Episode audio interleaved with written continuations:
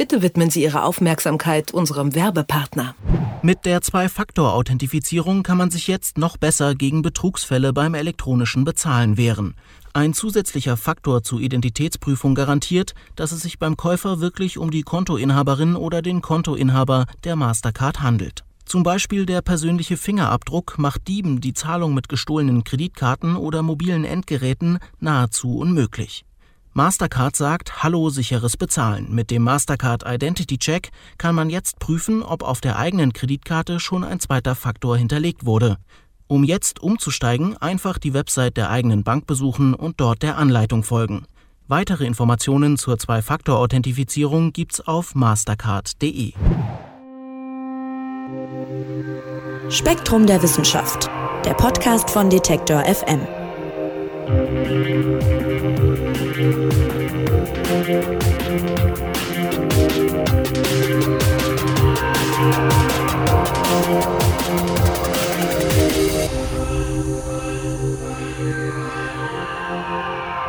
Sie hören eine neue Ausgabe des Spektrum Podcasts. Mein Name ist Marc Zimmer und ich sage Hallo und herzlich willkommen. Ich freue mich, dass Sie dabei sind. Wir haben wieder drei spannende Themen aus dem neuen Spektrum Magazin im Gepäck und das Heft, das gibt's jetzt überall im Handel und auch online zu kaufen. Wir wollen in dieser Ausgabe unter anderem über eine neue Spur auf der Suche nach der geheimnisvollen dunklen Materie sprechen. Da könnte Forschern nämlich womöglich ein Durchbruch gelungen sein. Und auch das Wetter wird Thema bei uns sein. Wir werden nämlich erfahren, wie eigentlich so eine Wettervorhersage entsteht und warum Meteorologinnen und Meteorologen teilweise vier Wochen im Voraus schon sagen können, wie das Wetter denn nun wird. Zuerst machen wir aber einen Abstecher in die Medizin. Im Titelthema des neuen Spektrum Magazins geht es um die Behandlung von Erbkrankheiten mit einer ganz speziellen Art von Therapien. Und die haben lange Zeit ein Schattendasein gefristet, feiern aber so in den letzten Jahren teils spektakuläre Erfolge. Die Rede ist von sogenannten Anti-Sense-Therapien. Und was es mit denen auf sich hat, das erklärt uns jetzt Spektrum-Redakteur Frank Schubert. Hallo Frank. Hallo Marc. Ja, Anti-Sense-Therapien, was ist das denn ganz allgemein gesprochen? Anti-Sense-Therapien sind äh, medizinische Therapien, die äh, im weiteren Sinne zu den Gentherapien gehören und die passieren mit äh, kurzen Nukleinsäuren, also chemisch veränderten RNA- oder DNA-Molekülen. Die bringt man also ein in den Organismus und dort äh, entfalten sie eine Wirkung. Sie greifen sozusagen in die Proteinproduktion der Körperzellen ein und entfalten auf dem Weg ihre medizinische Wirkung. Also man arbeitet da im Endeffekt mit künstlicher DNA wirklich, ja? Äh, genau, also ähm, entweder DNA oder eben chemisch modifizierte RNA. RNA ist sowas ähnliches wie DNA. Sie ist chemisch etwas anders aufgebaut. Und bei dieser Therapie oder bei diesen Therapien, um die es jetzt in dem Spektrumheft geht, über das wir gerade reden, da geht es also um chemisch veränderte RNA-Stücke, äh, kurze Stücke und die ähm, gehen sozusagen in die Körperzellen rein und lagern sich dort an Boten-RNA-Moleküle an, so heißen diese Moleküle, die die Zelle herstellt. Die Zelle braucht diese Boten-RNA-Moleküle, um äh, Proteine, also Eiweiße herzustellen. Und äh, indem man dort äh, chemisch veränderte kurze RNA-Stücke einbringt, sogenannte Antisense-Oligonukleotide, das ist etwas kompliziert klingender Name, die lagern sich an diese Boten-RNA der Zelle an und verhindern dadurch oder befördern dadurch die Proteinproduktion der Zelle. Und das verändert sozusagen den, den Stoffwechsel der Zelle und ja, führt damit sozusagen zu einer medizinischen Wirkung. Welche Krankheiten lassen sich denn mit solchen Antisens-Therapien behandeln? Vielleicht sollte ich an der Stelle mal kurz äh, ausholen und erklären, warum die Antisens-Therapien heißen. Also diese kurzen chemisch veränderten RNA-Stücke, die man einbringt in den Organismus, die werden so konstruiert, also künstlich konstruiert, dass sie eine quasi umgekehrte oder gegensinnige Struktur haben zur Boten-RNA, äh, die man sozusagen beeinflussen will mit diesen Molekülen. Und weil sie quasi gegensinnig aufgebaut sind. Der englische Begriff ist Antisens, deswegen heißen diese Therapien also Antisens-Therapien. Es geht hier also darum, dass man also sozusagen ja kleine Erbmolekülstücke, kleine RNA-Stücke mit gegensinnigem Bauprinzip in die Zelle einbringt, die also irgendwie gegensinnig gebaut sind zur Boten-RNA der Körperzellen. Genau, und dadurch eben an diese Boten-RNA koppeln und deswegen heißen diese Therapien Antisens-Therapien. Ja, jetzt hast du gefragt, äh, welche Krankheiten man behandeln kann. Also momentan sind neun Antisens-Therapien zugelassen. Die wirken also meistens gegen Erbkrankheiten, gegen angeborene Stoffwechselerkrankungen. Sie wirken ähm, gegen durch Viren verursachte Netzhautentzündungen. Sie wirken gegen angeborene Muskelerkrankungen, angeborene Fettstoffwechselstörungen und so weiter. Und auch jetzt in, in dem Artikel in Spektrum der Wissenschaft, über den wir gerade sprechen, da wirken sie gegen einen angeborenen Muskelschwund. Also es geht in jedem Fall oder in fast allen diesen Fällen um irgendwelche Erbkrankheiten, die sozusagen ganz schlimme Folgen haben, meistens wenn sie unbehandelt bleiben. Jetzt habe ich eingangs schon von einem Schattendasein gesprochen. Diese Therapien gibt es schon seit Jahrzehnten eigentlich. Warum hat das denn so lange nicht funktioniert oder warum rücken die erst jetzt so ein bisschen in den, in den Fokus? Die meisten dieser Therapien gibt es noch nicht seit Jahrzehnten. Also eine dieser Therapien gibt es tatsächlich äh, seit 1998, da ist sie zugelassen worden. Äh, aber alle anderen dieser acht Therapien, die ich eben genannt habe, die sind ähm, erst in den zurückliegenden Jahren zugelassen worden, die meisten davon in den zurückliegenden vier Jahren. Allerdings ist es richtig, dass die Forschung an solchen Antisens-Therapien die läuft schon ziemlich lange. Die läuft schon seit Jahrzehnten. Die läuft eigentlich schon seit den 1980er Jahren. Aber es hat ziemlich lange gedauert, bis man diese Forschungserkenntnisse in zulassungstaugliche Therapien quasi überführen konnte. Und jetzt ist so allmählich, also bei vielen dieser, dieser Ansätze ist jetzt der Zeitpunkt erreicht, wo sie eben zugelassen worden sind oder kurz vor der Zulassung stehen. Genau. Hm. Im äh, aktuellen Spektrum-Magazin, in dem Artikel geht es um äh, ein Kleinkind aus den USA namens Emma. Und die kleine Emma hat, das hast du gerade schon gesagt, Muskelschwund, spinale Muskelatrophie nennt sich das dann, eine potenziell tödliche Krankheit. Wie könnten denn bei Emma jetzt speziell diese Antisens-Therapien helfen? Dieses Mädchen, hast du ja gerade richtig gesagt, Emma Larsen, leidet an spinaler Muskelatrophie. Das ist eine angeborene Erkrankung mit Muskelschwund und Lähmungserscheinungen. Die wird dadurch verursacht, dass motorische Nervenzellen im Rückenmark absterben. Das ist eine relativ seltene Krankheit, aber es ist äh, deshalb eine schlimme Krankheit, weil sie nicht ursächlich heilbar ist also Betroffene, die keine Therapie erhalten, die können oft nicht selbstständig den Kopf heben, sitzen oder gehen und häufig sterben sie noch vor Ende ihres zweiten Lebensjahrs an einem Versagen der Atemmuskulatur. Also es ist wirklich eine schlimme Erkrankung. Und die Antisens-Therapie, also mit kurzen Nukleinsäurestücken, die hilft, diese Krankheit aufzuhalten. Und zwar, die Nervenzellen sterben bei den Betroffenen ab, weil den Nervenzellen ein wichtiges Protein fehlt. Dieses Protein heißt SMN von Survival Motor Neuron. Und die Erkrankten äh, bekommen die Krankheit deshalb, weil ihre Nervenzellen nicht genug von diesem Protein herstellen können. Und die Antisens-Therapie mit einem Arzneistoff namens Nusinersen äh, dieser Arzneistoff führt dazu, dass die Nervenzellen sozusagen wieder genug von diesem Protein herstellen und deshalb nicht absterben und damit bleiben also auch die, die Folgeerscheinungen äh, aus sozusagen des Absterbens dieser Nervenzellen, die Lähmungserscheinungen, äh, der Muskelschwund und so weiter bleiben aus, also jedenfalls wenn, wenn die Therapie so verläuft wie gewünscht. Ja, du hast gerade schon gesagt, Menschen, die diese Muskelatrophie haben, sterben oft schon vor ihrem zweiten Lebensjahr. Emma wiederum ist heute sieben, also war die Therapie in ihrem Fall ein ziemlicher Erfolg. Die Therapie war ein Erfolg, das ist richtig. Sie war allerdings, also wenn man das so sagen darf, ähm, kein totaler Erfolg. Äh, denn die, dieses Mädchen, die Emma, hat ihre erste Arzneimitteldosis dieser Antisens-Therapie im Alter von zwei Jahren erhalten. Und zu dem Zeitpunkt konnte sie schon nicht mehr krabbeln aufgrund der äh, Erkrankung und hatte also bereits motorische Nervenzellen verloren. Diese Zellen lassen sich nicht mehr ersetzen, aber die Therapie, also die Antisens-Therapie, führt dazu, dass die Krankheit nicht weiter fortschreitet. Also dass sozusagen dieser, dieser, dieser Untergang der Nervenzellen nicht mehr weiter ungebremst fortschreitet. Und die Emma sitzt heute im Rollstuhl.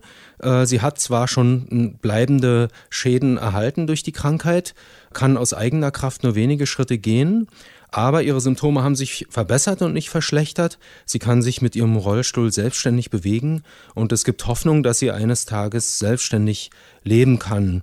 Bei solchen angeborenen Erkrankungen wie der spinalen Muskelatrophie ist es sozusagen ganz wichtig, das ähm, haben die klinischen Erfahrungen gezeigt, dass man möglichst schon, bevor die Krankheit sich überhaupt äußert in Form von Symptomen, behandelt und das ist tatsächlich auch schon bei vielen Kindern passiert im Rahmen von klinischen Studien. Und solche Studien haben gezeigt, also an, an 25 Neugeborenen, die also auch diese Erkrankung hatten, genetisch nachweisbar, die sind in den ersten sechs Lebenswochen behandelt worden mit dieser Antisens-Therapie, äh, bevor sie also überhaupt schon Symptome ausgeprägt hatten.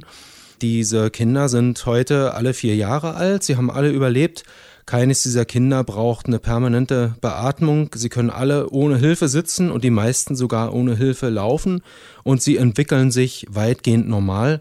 Und das ist sozusagen schon ein, ein, ein großer Erfolg, dass man das erreicht mit, mit dieser Antisens-Therapie. Jetzt gibt es, das hast du schon erwähnt, momentan neun zugelassene solche Therapien. Wenn wir mal in die Zukunft denken, wogegen könnten denn solche Antisens-Therapien auch noch helfen?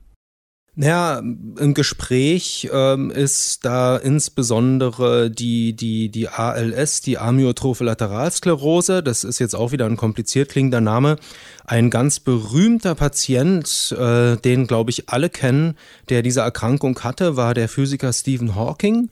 Das ist also auch eine Erkrankung, bei der sozusagen das, das motorische Nervensystem degeneriert, was dann auch zum Muskelschwund und zu Lähmungserscheinungen führt. Allerdings bei der ALS haben nur 10% der Fälle eine eindeutige genetische Ursache. Ähm, und wahrscheinlich kann man mit Antisens-Therapien auch so wirksam auch nur bei diesen 10% quasi eingreifen. Aber diesen 10% kann man eben vermutlich helfen. Da sind auch schon klinische Studien auf dem Weg mit Antisens-Therapien. Eine weitere schwere Erbkrankheit, wo man mit Antisens-Therapien wahrscheinlich helfen kann oder nahezu sicher helfen kann, ist die Huntington-Krankheit. Da sind also auch schon klinische Studien in der Endphase, äh, wo man sozusagen die, diese Krankheit mit, mit Antisens-Therapien behandelt. Was ich besonders spannend fand im Artikel ist der Aspekt, dass sich solche Medikamente theoretisch anscheinend wirklich auf einzelne Patienten, auf einzelne Menschen herunter individualisieren lassen. Also sozusagen ein passendes Medikament für einen speziellen Menschen. Das klingt ja medizinisch betrachtet jetzt erstmal traumhaft eigentlich, ne? Aber was, was bedeutet das?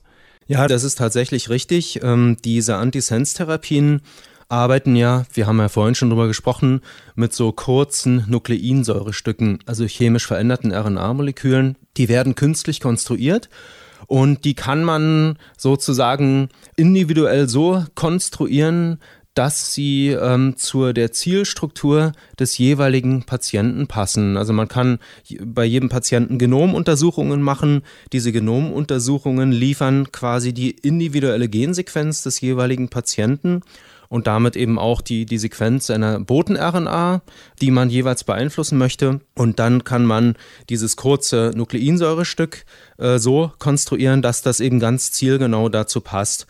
Und das ist tatsächlich auch schon passiert in mehreren Fällen. Also es gibt eine junge Frau aus Iowa, die seit 2019 eine persönlich auf sie zugeschnittene Antisens-Therapie bekommt. Es gibt noch eine weitere junge Frau oder ein Mädchen, die eine Therapie bekommt, die persönlich auf sie zugeschnitten ist. Und bei beiden hat diese Behandlung auch zu Verbesserungen der Symptome geführt. Also die eine leidet an, an ALS und die andere leidet am, äh, an dem sogenannten Batten-Syndrom. Das ist auch eine schwere Erbkrankheit. Genau, also es, es ist tatsächlich möglich, Antisens-Therapien persönlich auf einzelne Patientinnen oder Patienten zuzuschneiden und das ist mehrfach auch schon passiert. Das ist halt dann wahrscheinlich wahnsinnig teuer, nehme ich mal an. Das ist tatsächlich teuer, ja. Also in einem Fall, also diese Nusener-Sehnenbehandlung, über die wir vorhin gesprochen haben, die sich gegen die spinale Muskelatrophie richtet, da kostet die Behandlung im ersten Jahr über 600.000 Dollar und in allen Folgejahren pro Jahr über 300.000 Dollar. Also das ist, sind tatsächlich teure Therapien, ja. Und auch abgesehen vom Preis gibt es auch Aspekte bei diesen Therapien, äh, wo auch im Artikel gesagt wird, so positiv die Entwicklung da ist, da ist auch Vorsicht geboten. Inwiefern denn? Na, Antisens-Therapien gehören ja zu den Gentherapien. Also man bringt ähm, Nukleinsäuren in Zellen ein, die dort quasi in das äh, zelluläre Geschehen eingreifen, in den Zellstoffwechsel, in die zelluläre Proteinproduktion. Äh, sie greifen also tief in das zelluläre Geschehen ein und das birgt natürlich immer das Potenzial, dass man damit irgendetwas anrichtet in der Zelle, was man nicht möchte. Also wenn jetzt zum Beispiel diese kurzen Nukleinsäurestücke, die man da in die Zelle einbringt, an andere Boten äh, RNAs binden als die, die man beeinflussen möchte. Dann kann es also zu unerwünschten Nebeneffekten kommen. Das birgt die Gefahr, da, dass diese Antisens-Wirkstoffe äh, eben potenziell auch sehr giftig sind und, und sehr, sehr schwere Nebenwirkungen haben können. Deswegen muss man bei diesen Therapien gute Wirksamkeitsstudien und, und gute Sicherheitstests machen, um eben sicherzustellen, dass es da nicht zu unerwünschten Bindungen kommt ähm, und nicht zu unerwünschten Nebenwirkungen kommt. Und das ist natürlich schwierig bei einer Therapie, die man auf einzelne Patienten zuschneidet. Wie macht man da aussagekräftige äh, Wirksamkeits- und, Sicherheitstests? Das ist also eine ziemlich schwierige Frage. Äh, genau, und deswegen sind diese Therapien bei allem Potenzial, bei allem medizinischen Potenzial, was sie haben, äh, haben sie eben auch diese problematische Seite. Ja, wahnsinnig spannendes Thema. Das wird äh, im Spektrum-Magazin auch noch begleitet von einem weiteren Text und da schreibt ein Ehepaar und dieses Ehepaar hat eine Diagnose erhalten und dann das komplette Leben umgekrempelt. Kannst du ganz kurz mal anschneiden, worum es geht in deren Geschichte? Genau, es geht um ein Forscher-Ehepaar, und äh, die haben früher in ganz anderen Berufen gearbeitet als in der Forschung. Und dann hat die Frau eines Tages eine schlimme Diagnose bekommen. Bei ihr äh, ist eine Genmutation festgestellt worden oder Genmutationen festgestellt worden, die dazu führen, dass diese Frau ein hohes Risiko hat, äh, an einer Prionenkrankheit äh, äh, zu, zu, erkranken. Also Prionen, da fangen bestimmte Proteine äh, im Gehirn an, sich plötzlich anders zu falten, also eine andere räumliche äh, Struktur einzunehmen und bringen dann andere Proteine äh, dazu, sich ebenfalls falsch zu falten und das löst dann so eine Fehlfaltungskaskade im Gehirn aus. Und wenn so etwas passiert, äh, dann hat das ganz, ganz schlimme Folgen für die Betroffenen. Die erkranken also an, an schwersten Demenzsymptomen und zwar irrsinnig schnell, also innerhalb von Wochen oder Monaten geht das. Und diese Prionerkrankungen enden eigentlich auch immer tödlich und es gibt auch keine Heilung dagegen. Ist also eine, eine schlimme Prognose sozusagen, die diese junge Frau da bekommen hat. Und diese Prognose hat dazu geführt, dass äh, dieses Ehepaar ihre Berufe hingeschmissen hat. Sie sind beide in die biomedizinische Forschung gewechselt und forschen jetzt beide an einem Behandlungsansatz, der es von vornherein verhindert, dass diese Frau sozusagen irgendwann äh, eine Prionerkrankung bekommt. Also diese Therapie, an der die da forschen, die soll also quasi stattfinden, äh, solange die Frau noch, noch gesund ist, damit sich diese Erkrankung also überhaupt nicht ausprägt. Und darum geht es in diesem Artikel, über den du gerade gesprochen hast. Ja, dieses Ehepaar forscht praktisch um ihr Leben, sprichwörtlich, ja. Also Richtig, das ist ein Wettlauf gegen die Zeit. Also als diese Frau diese Diagnose bekommen hat, dass sie diese Mutation trägt, da war sie, glaube ich, in ihren Zwanzigern. Äh, ihre Mutter ist auch gestorben an einer Prionerkrankung. Ihre Mutter hatte diese Mutationen auch. Und die Mutter ist also, glaube ich, so um, als, als sie so ungefähr so 50 war, äh, hat sie diese, diese Erkrankung bekommen und ist dann eben sehr schnell, äh, hat sehr schnell abgebaut, ist sehr schnell auch verstorben an dieser Krankheit. Und es ist wirklich so, wie du das schilderst, also diese Forschung an einer, ja, in dem Fall vorbeugenden Therapie, das ist wirklich ein Wettlauf gegen die Zeit, genau.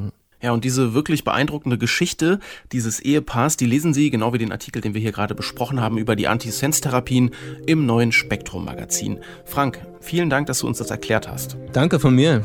Ja, und wir sprechen gleich übers Wetter. Aber keine Sorge, es geht nicht um den üblichen Smalltalk, sondern um spannende Einblicke in die Arbeit von Meteorologinnen und Meteorologen.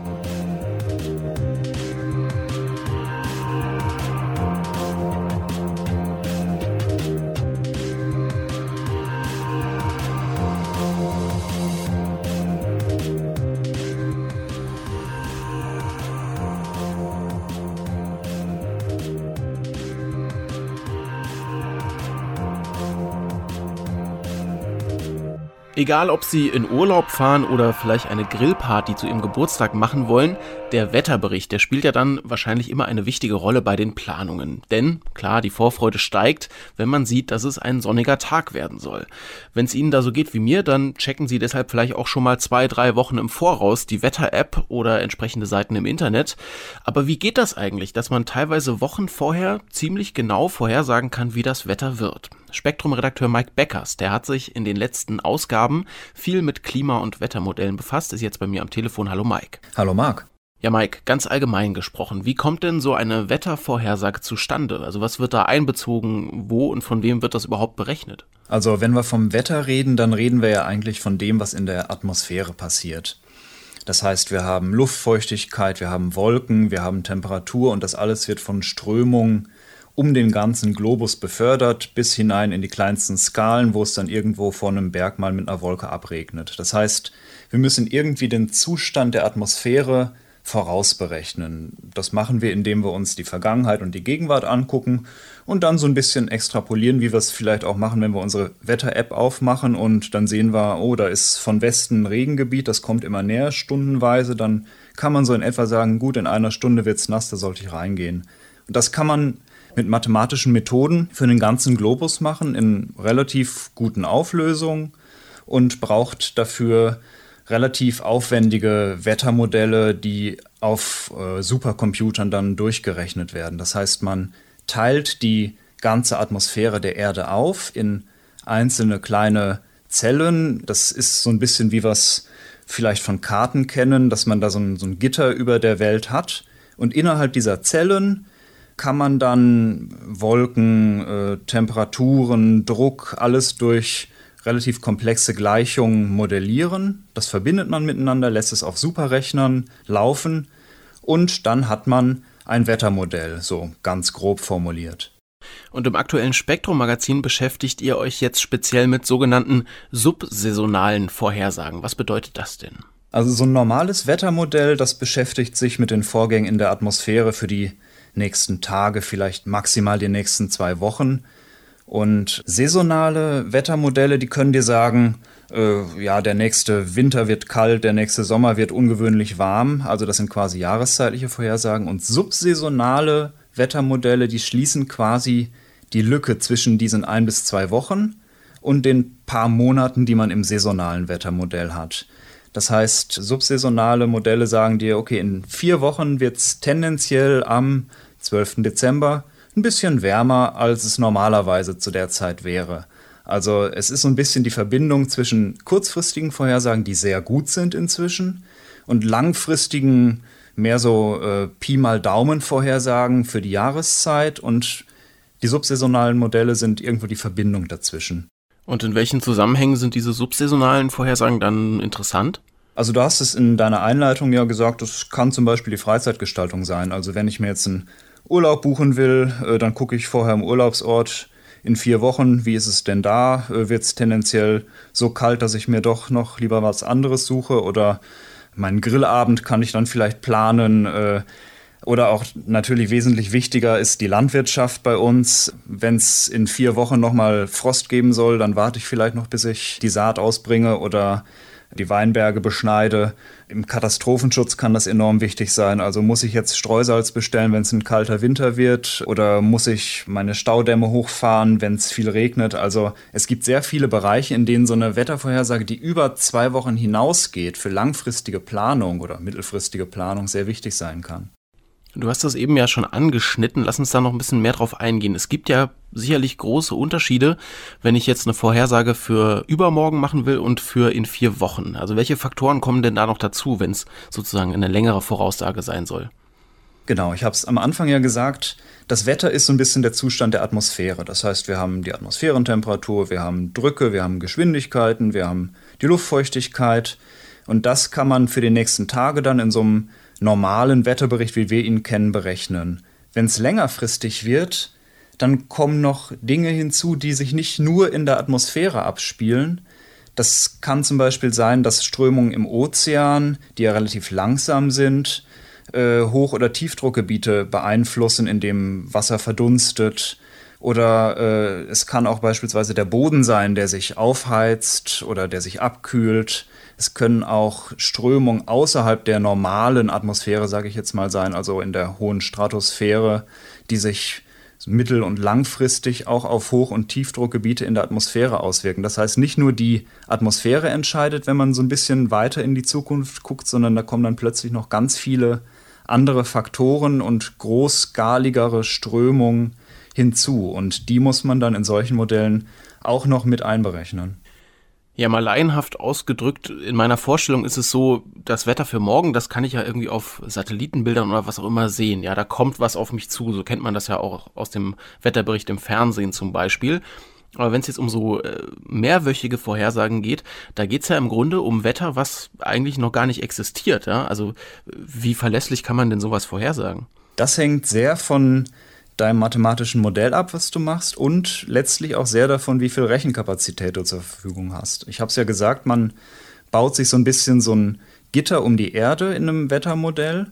Und das hat bei modernen Wettermodellen für die Wettervorhersagen, wie wir sie kennen, so eine Maschenweite von, sagen wir mal, 10 Kilometern plus minus ein paar Kilometer. Das heißt, man kann modellieren auf diesen Skalen, wie sich Temperaturen, Feuchtigkeit, Strömung verteilt. Und 10 Kilometer, das ist also so in etwa eine Stadt und der Umkreis, da kann man dann sagen, okay, jetzt regnet es hier oder dort und äh, bleibt hier oder dort trocken. Das ist das normale Wettermodell. Wenn man jetzt etwas längerfristig modelliert, dann wird das alles ziemlich schnell sehr aufwendig, weil das läuft, wenn du so 10 Kilometer große Zellen hast, braucht das auf einem Superrechner teilweise auch schon Stunden, bis du das Wetter für die nächsten paar Tage modellierst. Wenn du es für die nächsten Monate modellieren willst, kommst du aus dem Rechner nicht mehr raus. Das System wird schnell chaotisch, also da hast du keine Chancen mehr. Das heißt, du musst irgendwo auch deine Modellierung anpassen und die Genauigkeit rausnehmen, so ein bisschen wie bei einem Foto, was du ein bisschen mehr verpixelst, dafür erkennst du weniger, aber es braucht auch weniger Speicherplatz. Also man braucht, äh, je nachdem, wofür man Vorhersagen machen will, verschieden gute oder verschieden angepasste mathematische Modelle. Jetzt habe ich im Artikel gelernt, in den letzten Jahrzehnten, also seit Anfang der 90er, sind die Vorhersagen auch deutlich besser geworden, deutlich genauer. Anfang der 90er waren rund 80 Prozent der Vorhersagen für die nächsten drei Tage richtig und heute sind schon 80 Prozent der Vorhersagen für die nächsten sieben Tage richtig, also für die nächste Woche. Wie sieht es denn bei diesen, sagen wir mal, vier Wochen Vorhersagen aus, die du dir jetzt angeschaut hast? Wie zuverlässig sind die? Ja, es gibt diese Faustregel in der Meteorologie. Man kriegt so alle zehn Jahre äh, einen Tag in der Wettervorhersage raus, die man besser wird. Das heißt, eine Wettervorhersage von vier Tagen war vor zehn Jahren so gut, wie heute eine Wettervorhersage für fünf Tage ist. Wenn man jetzt aber vier Wochen in die Zukunft gucken will, wird man jetzt mit dieser Faustregel noch sehr, sehr viele Jahrzehnte brauchen, bis, äh, bis man eine ähnliche Güte hinkriegt, falls es überhaupt klappt letztlich ist es sehr viel Statistik, die man da treiben muss. Also man guckt sich an, wie treffsicher waren meine Wettervorhersagen im Vergleich jetzt zur Realität. Das kannst du dir angucken, wenn du heute eine Wettervorhersage für nächste Woche hast und dann in einer Woche guckst, kannst du genau schauen, wie gut ist jetzt eingetroffen und wie schlecht war mein Modell. Man guckt also sehr viel auf statistische Parameter, guckt auch, wie viel besser ist jetzt mein Modell als die historische Erfahrung zum Beispiel. Also ich könnte dir jetzt zum Beispiel sagen, äh, ich weiß zufällig, in Deutschland ist die Wahrscheinlichkeit für weiße Weihnachten immer so 10 bis 20 Prozent, also relativ gering. Ich könnte dir jetzt sagen, hier, ich habe eine magische Box mit einem Wettermodell und da kann ich dir jetzt sagen, Weihnachten wird es so 10 bis 20 Prozent weiß. Da sagst du, oh, klasse, äh, schönes Modell hast du da, aber letztlich bin ich nicht besser als die Statistik der letzten Jahre. Also man muss auch immer irgendwo vergleichen, wie viel besser ist so ein Modell tatsächlich als die historische Erfahrung. Und das kann man statistisch dann eben sehr gut anschauen und kann dann auch bei solchen subsaisonalen Vorhersagen sagen, ja, die sind tatsächlich zwar ziemlich grob, habe ich ja erklärt, dass man es nicht so genau auflösen kann, aber doch schon besser als der Zufall. Also klar, man kann nicht sicher sagen, in vier Wochen wird es jetzt besonders heiß, aber man kann zumindest Wahrscheinlichkeiten angeben und das ist besser als nichts. Ja, noch komplizierter wird's ja, wenn man sich dann wirklich Klimamodelle anschaut. Das hast du in einem der letzten Hefte getan. Äh, da kommen ja nochmal tausende Faktoren praktisch dazu. Ne? Also kleinste Veränderungen sind dann wahrscheinlich sehr gewichtig. Da wird's richtig schwer mit Vorhersagen. Absolut. Ähm, das Klima ist ja ein chaotisches System, ist das Wetter auch schon. Aber beim Wetter kann man es noch halbwegs fassen.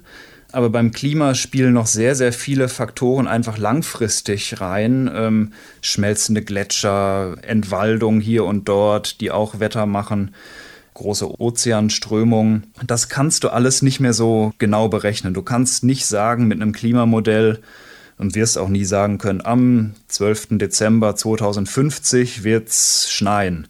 Das ist unmöglich. Aber du kannst mit einem Klimamodell auch wieder Statistik machen und sagen, 2050 wird der Dezember tendenziell ein bisschen kälter oder wärmer oder niederschlagsreicher als die letzten 10, 20 Jahre. Das heißt, in einem Klimamodell mittelst du sehr viel. Du lässt einzelne Wettermodelle sehr, sehr lange und äh, sehr, sehr oft laufen und guckst dir dann an, wie die quasi chaotisch auseinanderdriften. Chaos heißt ja, kleine Änderungen in den Anfangsbedingungen können große Auswirkungen haben. Und bei einem Klimamodell guckst du dir durch sehr, sehr viele einzelne Läufe von einzelnen Wettermodellen und auch von verschiedenen, die du zusammenfasst, an.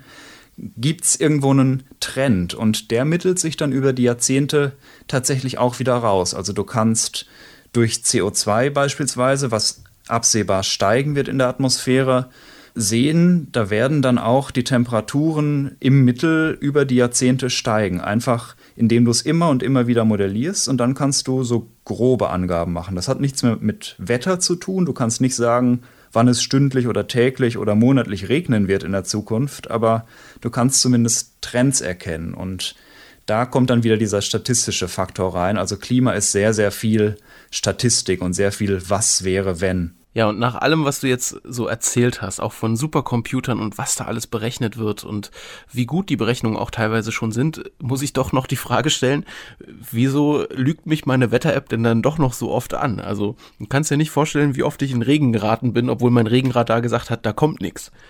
Ach, das geht mir auch sehr häufig so, wenn ich vom Büro nach Hause radel.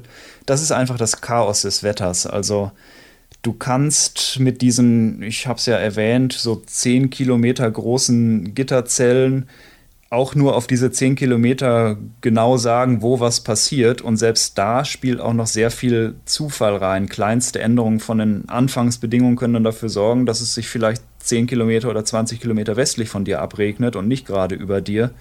Das heißt, gerade wenn das Wetter sehr dynamisch ist, also nicht wenn du ein, ein schönes, stabiles Hochdruckgebiet über dir hast, sondern wenn viele kleine Tiefdruckgebiete um dich herum wirbeln, dann wirst du immer mal wieder von Chaos erfasst werden und immer mal wieder nass werden. Also das Chaos kriegen wir nie ganz raus und so präzise werden Vorhersagen wohl nie werden. Ja, wie die Wettervorhersage entsteht und warum sie manchmal eben doch noch nicht so ganz genau ist, das hat Mike Beckers uns erklärt. Ich sage vielen Dank, lieber Mike. Sehr gern. Und hier geht's gleich weiter mit der Suche nach der dunklen Materie. Da gibt's nämlich eine neue heiße Spur und die kommt aus Italien.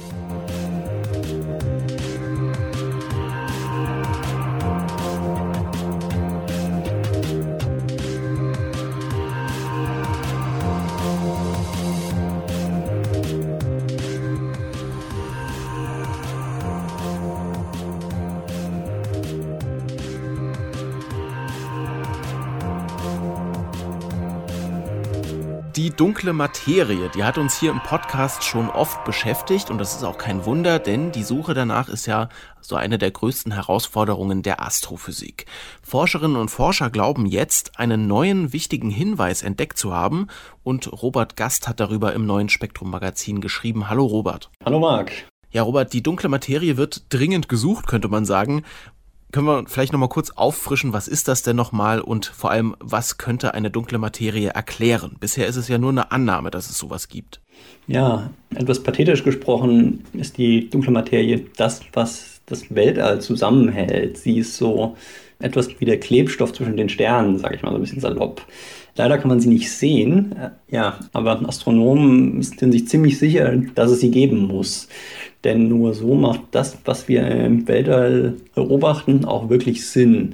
Wenn man sich zum Beispiel große Ansammlungen von Galaxien anschaut, dann müssten sie im Prinzip auseinanderfliegen. Denn die Sterne in den Galaxien, die bringen zu wenig Schwerkraft auf, um den Zusammenhalt der Galaxien zu erklären, beziehungsweise dieser Haufen von Galaxien zu erklären über die großen Distanzen im Weltall. Daher glauben Forscher seit Jahrzehnten, dass es da noch mehr Materie geben muss, die aber nicht leuchtet, die eben dunkel ist, die dunkle Materie. Daher kommt der Name. Und es müsste letztlich davon fünfmal so viel geben wie die Materie, die wir sehen und kennen. Also Sterne, Planeten, Gasnebel, die man zum Teil auf Teleskopen sieht. All das wäre letztlich nur ein kleiner Teil des Weltalls. Und den großen Teil, den kennen wir noch gar nicht.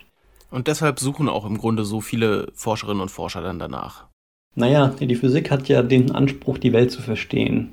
Und nun gibt es da etwas, das offenbar große Teile unseres Universums ausmacht, das wir aber nicht begreifen. In unserem Bauplan für den Kosmos klafft also so eine riesige Lücke, könnte man sagen. Und natürlich versuchen Wissenschaftler, diese Lücke zu schließen. Das ist für alle, die sich damit befassen, schon ziemlich faszinierend. Es gibt da etwas, das wir nicht sehen können, aber das absolut prägend für das Weltall ist er bei Physikern und Leuten, die sich für das Weltall interessieren, erzeugt das quasi Gänsehaut, sag ich mal.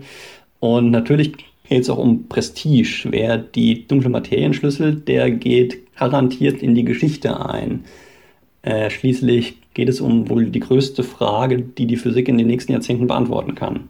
Und um das dem Laien mal verständlich zu machen, also mir, was, was wäre denn jetzt, wenn wir, sagen wir mal, wenn heute nachgewiesen werden würde, dass es diese dunkle Materie gibt, was wäre denn dann morgen anders? Ja, wir würden wohl mit anderen Augen aufs Universum blicken. Wir wären als Menschheit ein, ein Stück schlauer. Und letztlich wäre es eine wichtige Etappe bei dem Traum der Physiker, alle Naturgesetze zu entschlüsseln. Die Physiker kommen hier auch deshalb seit einem halben Jahrhundert äh, nur schlecht voran, weil sie nicht verstehen, wie die dunkle Materie ins Bild passt. Wenn man mal weiß, woraus sie besteht, dann kann man wahrscheinlich sagen, ja, oder dann gibt es Hinweise darauf, welche die bisherigen großen Theorien der Physik ablösen könnte. Das sind ja die Quantenphysik und die Relativitätstheorie. Die sind beide für sich sehr gut getestet und stimmen auf jeden Fall. Aber Physiker glauben, dass es da noch eine, noch eine Theorie drüber geben könnte, die quasi diese beiden äh, Säulen als äh, Spezialfälle enthält. Ja, das wäre dann vielleicht sowas wie eine Weltformel. Äh, konkret wäre das bestimmt keine, keine einzelne Formel, sondern wahrscheinlich ein kompliziertes Regelwerk. Aber das zu finden, das so das große Ziel der Physik und die dunkle Materie, die wäre ein wichtiger, wichtiger Schritt auf diesem Weg. Ja, und weil das so viele Leute herausfinden wollen, logischerweise gibt es also eine Art Wettrennen, könnte man sagen, darum, wer das denn als erster richtig deuten kann oder eben nachweisen kann. Und da gibt es eine Gruppe von Wissenschaftlern, die seit Jahren die, so nennst du sie in dem Artikel, Spielverderber sind. Inwiefern verderben die denn den anderen das Spiel? ja, dazu muss ich ein bisschen ausholen. Das ist äh, also zunächst, das ist eine Forschergruppe von vielen verschiedenen Instituten. Äh, da sind auch viele beteiligt aus Deutschland, zum Beispiel hier vom Max-Planck-Institut für Kernphysik in Heidelberg. Das Projekt heißt Xenon, weil dieses Experiment, was die durchführen, das ist eine Art Falle für die dunkle Materie. Das ist ein großer Bottich, der gefüllt mit diesem Edelgas Xenon und das hält äh, letztlich Ausschau nach Zusammenstößen von dunkler Materie und Atomkernen auf der Erde. Das Kalkül dabei ist, dass die dunkle Materie auch hier im Sonnensystem existieren müsste. Die wäre so eine Art dünner, feiner Nebel, der sich mehr oder weniger gleichmäßig im Weltall verteilen würde. Und die Erde und die Sonne, die würden auf ihrem Weg durchs All, die kreisen ja um das Zentrum der Milchstraße. Und die würden durch dieses Meer oder diesen Nebel tauchen aus dunkler Materie. Und für die dunkle Materie wäre letztlich die Erde sowas wie ein Fliegengitter. Ja, die, ja, die würde dazwischen hindurch driften, erstmal nur. Nur manchmal würden Teilchen der dunklen Materie an dem Gitter hängen bleiben, vereinzelt. Und genau das würde man in diesem Xenon-Tank sehen, weil dann, wenn da ein Teilchen der dunklen Materie an so einem Xenon-Atom hängen bleibt, dann sollte es einen kleinen Blitz geben, den man dann sieht in dem Detektor. Und das machen die Forscher letztlich seit 10, 15 Jahren. Und sie haben dabei letztlich die ganze Zeit geschaut, aber nichts gesehen. Im Gegensatz zu anderen Gruppen, die ganz ähnliche Fallen betrieben haben, die glaubten, dass sie ein Signal sehen von der dunklen Materie. Und so gab es da vor acht Jahren so einen Streit unter Physikern, wo die einen ja gesagt haben, ja, wir sehen was. Das äh, Xenon-Team hingegen war da skeptisch und sagte, nein, wir sehen nichts, das stimmt nicht, das ist ein Messfehler. Und die Xenon-Forscher haben sich letztlich durchgesetzt. Ja, das sehen die meisten Experten so. Die waren in dem Sinne der Spielverderber, dass sie diesen großen Traum der Entdeckung der dunklen Materie zunichte gemacht haben damals. Und ausgerechnet diese in Anführungszeichen Spielverderber haben jetzt eine neue Spur gefunden, ja? Ja, genau. Das ist ein bisschen kompliziert, weil sie was gesehen haben, was man so nicht erwartet hat.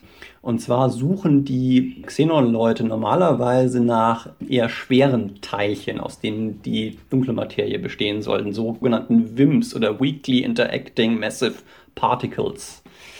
Die scheint es in der Form, wie man dachte noch vor zehn Jahren, allerdings nicht zu geben. Aber der Xenon-Detektor, der kann auch Teilchen aufspüren, die viel leichter wären als diese WIMPs. Es wären dann zum Beispiel sogenannte Aktionen oder Aktionen-ähnliche Teilchen. Die stehen so auf der Favoritenliste für die äh, Bestandteile der dunklen Materie auf Platz 2, sage ich mal nur. Aber der Xenon-Detektor, der kann die schon auch nachweisen. Nicht ganz so gut wie die WIMPs, aber da gibt es Möglichkeiten, wenn diese Teilchen zum Beispiel an den Elektronen zum Beispiel stoßen, statt an den Atomkernen in diesem Xenon-Tank. Dann könnte man auch solche leichten Teilchen wie Aktionen damit nachweisen. Und genau so ein Signal haben die vor zwei Jahren gesehen. Ja, das glauben sie zumindest. Da gibt es noch weitere Erklärungen für, die viel langweiliger wären. Zum Beispiel eine Verschmutzung mit dem radioaktiven Element Tritium zum Beispiel, was man in sehr kleinen Mengen in diesem Xenon haben könnte oder was zwischen diesen Xenon-Atomkernen schwimmen könnte. Von daher ist Hindi so ein bisschen selbst so ein bisschen skeptisch, aber das ist gerade eine große Debatte in der Physik, was die letztlich gesehen haben damals, vor zwei Jahren. Ja, also eine neue Spur gibt es auf jeden Fall. Wo die jetzt hinführt, ist sozusagen nochmal noch mal ein bisschen die Frage. Du bist ja selbst Physiker und hast mir hier im Podcast mal gesagt, wer die dunkle Materie irgendwann belegen kann, der kriegt auf jeden Fall den Nobelpreis. Geht denn also dieser nächste Nobelpreis dann in ein paar Jahren irgendwann äh, an dieses Forscherteam da in Italien? Oder welche Einschränkungen gibt es da noch? Wie, wie ist dieses Ergebnis einzuschätzen?